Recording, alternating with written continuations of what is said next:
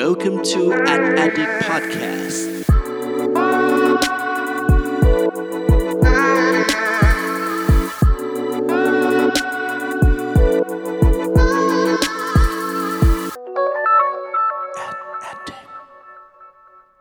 สวัสดีครับ ขอต้อนรับเข้าสู่ a d d i c t Podcast ตอนที่ 24 กับผม เพิร์ดพงศ์ปิติภาสุกยืดครับ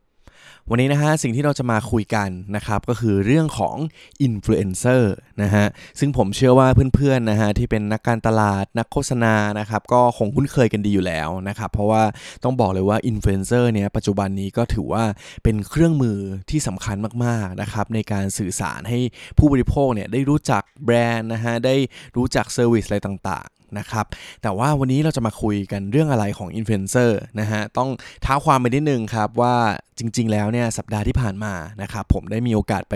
ร่วมงานงานหนึ่งนะครับ ซึ่งก็คืองานไทยวอดก้าทอล์กครั้งที่1 นะครับแค่เห็นชื่อเนี่ยก็รู้แล้วนะฮะว่างานนี้เนี่ยไม่ธรรมดาแน่นอนนะครับโดยในงานวันนั้นนะครับก็เป็นงานที่จัดขึ้นโดยเอเจนซี่ Winter Agency นะครับแล้วก็มีหัวข้อที่มีบุคคลหลาย ๆ คนเนี่ยมาร่วมพูดคุยกันนะครับในหัวข้อที่ว่าเมื่อลูกค้าไม่เชื่อแบรนด์ แต่เชื่อคนอื่นมากกว่า นะฮะ วันนั้นเนี่ยเลยจะคุยกันเรื่องของโซเชียลอินฟลูเอนเซอร์นะครับ ซึ่งผู้ที่มาร่วมพูดคุยนะครับ ก็มีจากทั้งหลากหลายเลยนะฮะ ไม่ว่าจะเป็นสื่อเองนะครับ อย่าง Metro Society นะครับ หรือว่าเป็นอินฟลูเอนเซอร์ที่เป็นคอนเทนต์ครีเอเตอร์เลยนะครับ อย่างเพจชงนมนะครับ แล้วก็เป็นแพลตฟอร์มนะฮะ service ต่างๆ ด้วยอย่าง t a i l s c o r e แล้วก็ Wisesight นั่นเองนะครับ ดังนั้นนะฮะวันนี้เดี๋ยวเรามาอัปเดตกันนะครับกับสรุป 5 ประเด็นสำคัญนะครับที่น่าสนใจเกี่ยวกับโซเชียลอินฟลูเอนเซอร์ในปัจจุบันที่คุณเนี่ยต้องควรดูเอาไว้นั่นเองครับ ประเด็นแรกที่น่าสนใจนะครับก็คือปัจจุบันเนี่ยคนเรานะฮะเราจะค่อนข้างเชื่ออินฟลูเอนเซอร์มากกว่าดาราหรือว่าเซเลบนั่นเอง นะครับ เราลองมาดูตัวอย่างกันง่ายๆแล้วกันนะครับว่าถ้าสมมติว่าเราเห็นภาพภาพหนึ่งนะฮะจากดารานะครับคนหนึ่งถ่ายรูปคู่กับสินค้าอันหนึงแล้วก็โพสต์ลงใน Instagram ของเขานะครับพร้อมบอกว่าโอ้โห อันนี้สินค้านี่ดีมากเลยนะครับกับอีกอันหนึงคือถ้าสมมติว่าเราเห็นเป็นบล็อกเกอร์นะฮะรีวิวสินค้านั้นแบบอย่างละเอียดเลยนะครับมีการบอกข้อดีข้อเสียอะไรต่างๆนะฮะแน่นอนเราเห็นอย่างเงี้ยเนี่ยเราคงเชื่อ อินฟลูเอนเซอร์หรือว่าบล็อกเกอร์หรือคอนเทนต์ครีเอเตอร์เหล่านี้เนี่ยมากกว่าอยู่แล้วนะครับ เพราะว่าเราก็รู้สึกว่าเฮ้ยคนเหล่านี้เนี่ยเขาเป็นคนที่นำเสนอในในสิ่งต่างๆ ที่มันค่อนข้างดูจับต้องได้จริง ๆ แล้วก็ดูเป็นผู้ใช้งานจริงๆนะฮะแล้วก็อีกอย่างหนึ่งก็คือเขาก็ดูเป็นคนที่น่าจะค่อนข้างมีบุคลิกลักษณะอะไรต่างๆเนี่ยใกล้ตัวเรามากกว่าด้วยนะฮะเมื่อเทียบกับดารานะครับ แต่ว่าถ้าพูดถึงการใช้ดาราเนี่ยก็ไม่ใช่เรื่องที่ผิดนะฮะ แต่ว่ามันเหมาะสมกับคนละวัตถุประสงค์กันมากกว่านะครับ คืออย่างการใช้ดารานะฮะอาจจะเพิ่มในเรื่องของความน่าเชื่อถือของแบรนด์มากยิ่งขึ้นนะครับ แต่ว่าสุดท้ายเนี่ยคนเนี่ยอาจจะเชื่อน้อยกว่านั่นเองนะครับ ดังนั้นอันนี้ก็คือประเด็นแรกนะครับว่าปัจจุบันเนี่ยอินฟลูเอนเซอร์ค่อนข้างสำคัญมาก ๆ ในการสื่อสารนะครับ แล้วก็เป็นบุคคลหนึ่งนะฮะที่สามารถทำให้คนเนี่ยเชื่อว่าเฮ้ยสินค้านั้นมันดีมันอะไรยังไงเนี่ยได้มากกว่าดารานั่นเองครับ ประเด็นที่2นะครับคือปัจจุบันนี้เนี่ยถึงแม้ว่าอินฟลูเอนเซอร์จะเป็นเครื่องมือในการสื่อสารที่สำคัญนะครับ แต่ว่าโฆษณาจากแบรนด์เนี่ยก็ยังคงสำคัญเช่นเดียวกันนะครับ มันอาจจะมีคำถามของหลาย ๆ คนนะฮะที่เข้าใจว่า เฮ้ย พอบอกว่าอินฟลูเอนเซอร์เนี่ยเป็นเครื่องมือที่แบบว่า ตอนนี้เนี่ยห้ามพลาดแล้วนะครับ ต้องใช้อินฟลูเอนเซอร์คนก็ค่อนข้างเชื่อถืออินฟลูเอนเซอร์นิยมเสพคอนเทนต์ต่างๆ จากอินฟลูเอนเซอร์มากขึ้น แบบนี้เนี่ยเราก็ไม่เห็นต้องทำโฆษณาแล้วนี่ใช่ไหมนะครับแต่ว่าต้องบอกเลยว่าคือโฆษณาจากทางแบรนด์เองเนี่ยก็ยังจำเป็น เพราะว่า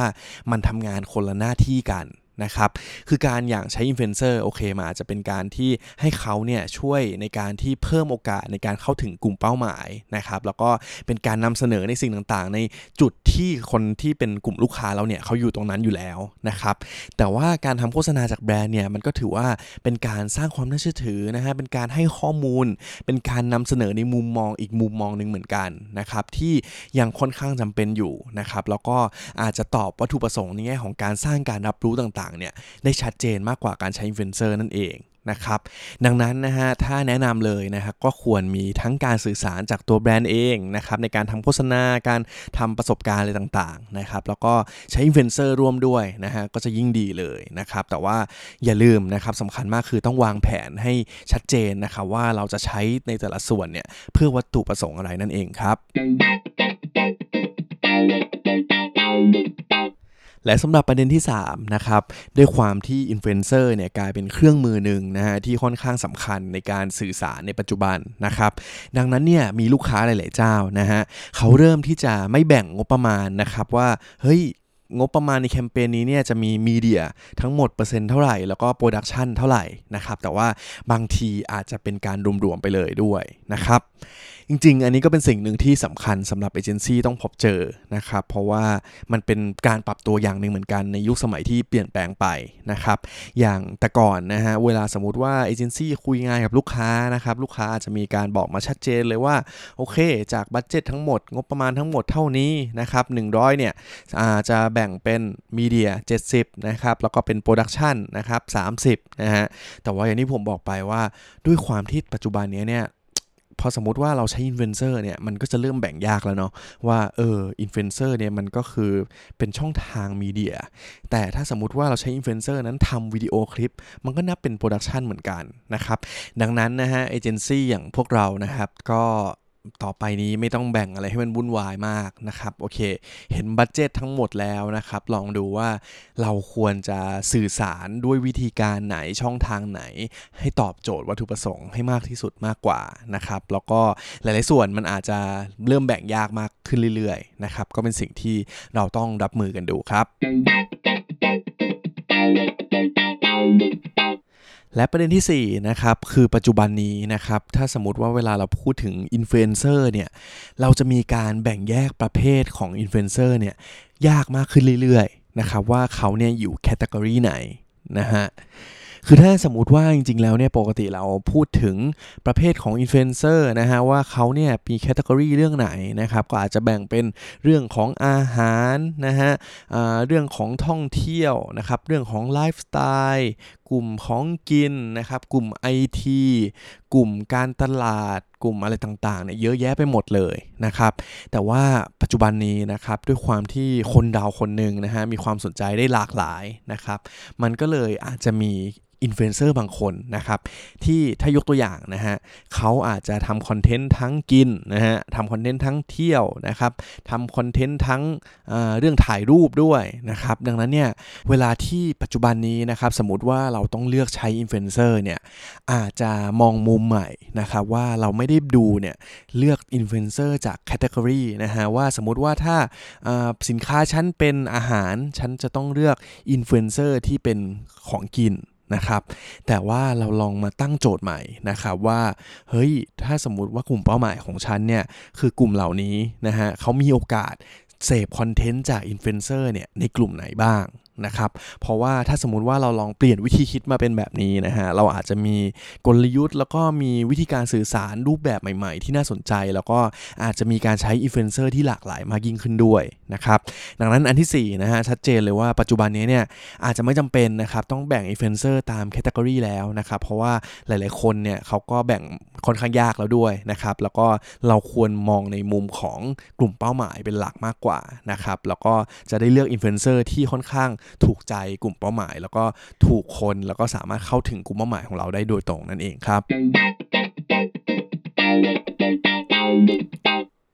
และประเด็นสุดท้ายนะครับก็คือปัจจุบันนะฮะเวลาที่เราจะวัดคุณภาพของอินฟลูเอนเซอร์เนี่ยเราไม่ควรวัดจากแฟนอย่างเดียวแล้วนะครับแต่ว่าควรจะดูจาก metric หลาย ๆ ส่วนอื่น ๆด้วยนะครับ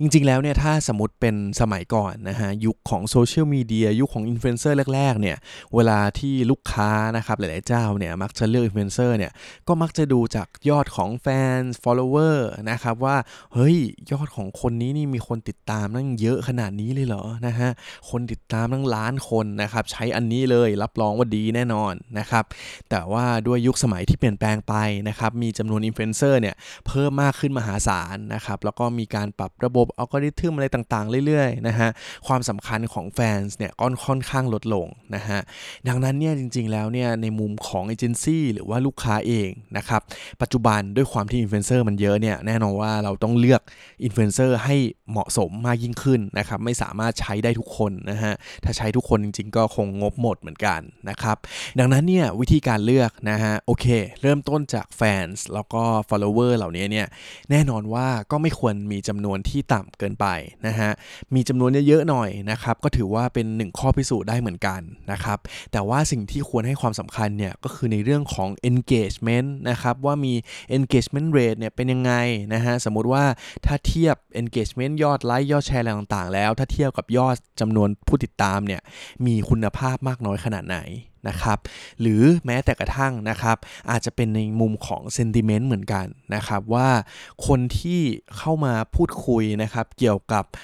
เพจนั้นๆ เกี่ยวกับช anel นั้นๆเนี่ยมีการพูดคุยในมุมมองของ positive หรือ negative นะครับยังไงบ้างนะฮะมีคนมาชมเยอะไหมชื่นชอบเยอะไหมหรือว่ามีคนมาด่าเยอะกันแน่นะครับเพราะบางทีเนี่ยเราอาจจะดูแต่จากยอด engagement เห็นคอมเมนต์ว่าโอ้โหเยอะมากเลย แต่ว่าถ้าเราไม่ได้ดูในส่วนนี้เนี่ยความเป็นจริงแล้วเนี่ยข้างในนั้น 90%อาจจะมีคนไปด่าเต็มเลยก็ได้นะครับดังนั้นนะฮะสรุปสำคัญเลยนะครับก็คือคุณภาพของอินฟลูเอนเซอร์ปัจจุบันนี้นะครับถ้าสมมติว่าเราจะเลือกอินฟลูเอนเซอร์ที่ดีนะครับควรดูโอเคยอดแฟนเป็นพื้นฐาน แต่ควรให้ความสำคัญกับเรื่องของ engagement แล้วก็ sentiment เนี่ยมากขึ้นด้วยนั่นเองครับ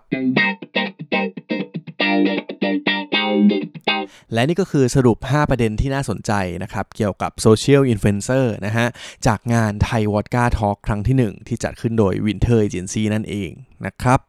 เดี๋ยวสรุปให้สั้นๆก่อนดีกว่านะฮะ ก่อนที่จะจากกันไปในวันนี้นะครับ ว่าตกลงเนี่ย5ประเด็นเกี่ยวกับอินฟลูเอนเซอร์เนี่ยมันมีอะไรที่น่าสนใจบ้างนะครับอย่างแรกนะครับคืออินฟลูเอนเซอร์เนี่ยเป็นบุคคลที่สามารถทำให้ผู้บริโภคเนี่ยรู้สึกเชื่อได้มากกว่าดาราหรือเซเลบนั่นเอง นะครับ ส่วนประเด็นที่2นะครับ ถึงแม้ว่าอินฟลูเอนเซอร์จะสำคัญในปัจจุบันนะครับ แต่ว่าโฆษณาจากของแบรนด์เองเนี่ย ก็สำคัญเช่นเดียวกันนะครับ เพราะว่ามันทำคนละหน้าที่กันนะครับ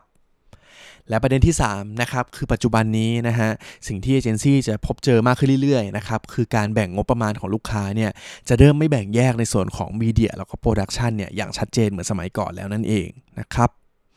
และประเด็นที่4นะครับคือปัจจุบันนะฮะอินฟลูเอนเซอร์เนี่ยเราจะเริ่มแบ่งแยก category นะครับหรือว่าประเภทความสนใจของเขาเนี่ยยากมากขึ้นเรื่อยๆ นั่นเองนะครับและประเด็นสุดท้ายนะครับก็คือปัจจุบันนะฮะคุณภาพของอินฟลูเอนเซอร์เนี่ยเราไม่ควรดูจากยอดแฟนยอด follower หรือว่าผู้ติดตามอย่างเดียวนะฮะแต่ว่าต้องให้ความสำคัญกับในเรื่องของ engagement นะครับแล้วก็ sentiment มากยิ่งขึ้นด้วยนั่นเองครับ และนี่คือทั้งหมดของ a d d i c t Podcast ตอนที่ 24 ในวันนี้นะครับ ก็ถ้าผมได้มีโอกาสไปร่วมงานไหนนะฮะ ก็จะหยิบแบ่งปันในเรื่องราวที่น่าสนใจเหล่านี้เนี่ย สรุปมาเล่าให้เพื่อนๆ ฟังกันอีกเรื่อยๆ นะครับ ก็ติดตามนะครับ a d d i c t Podcast กันไว้ให้ดีนะฮะ อย่าลืมกด Subscribe ในช่องทางที่เพื่อนๆกำลังฟังอยู่นะตอนนี้กันได้นะครับ หรือว่าสามารถเข้าไปอ่านกันได้นะครับ คอนเทนต์บทความอะไรต่างๆ ของเรานะครับ ทั้งใน Facebook Page a d d i c t นะครับ แล้วก็เว็บไซต์ a d d i c t th.com ด้วยนะครับ เชื่อว่าเพื่อนหลาย ๆ คนยังไม่ทราบนะฮะว่าเรามีเว็บไซต์ด้วยนะครับ ก็ฝากเข้าไปอ่านติดตามกันได้นั่นเองนะครับ วันนี้ก็ขอบพระคุณทุกคนมาก ๆ นะครับ ที่ติดตามฟังอดีตพอดแคสต์นะครับ ไว้เจอกันตอนหน้าครับ สวัสดีครับ Welcome to an Addict Podcast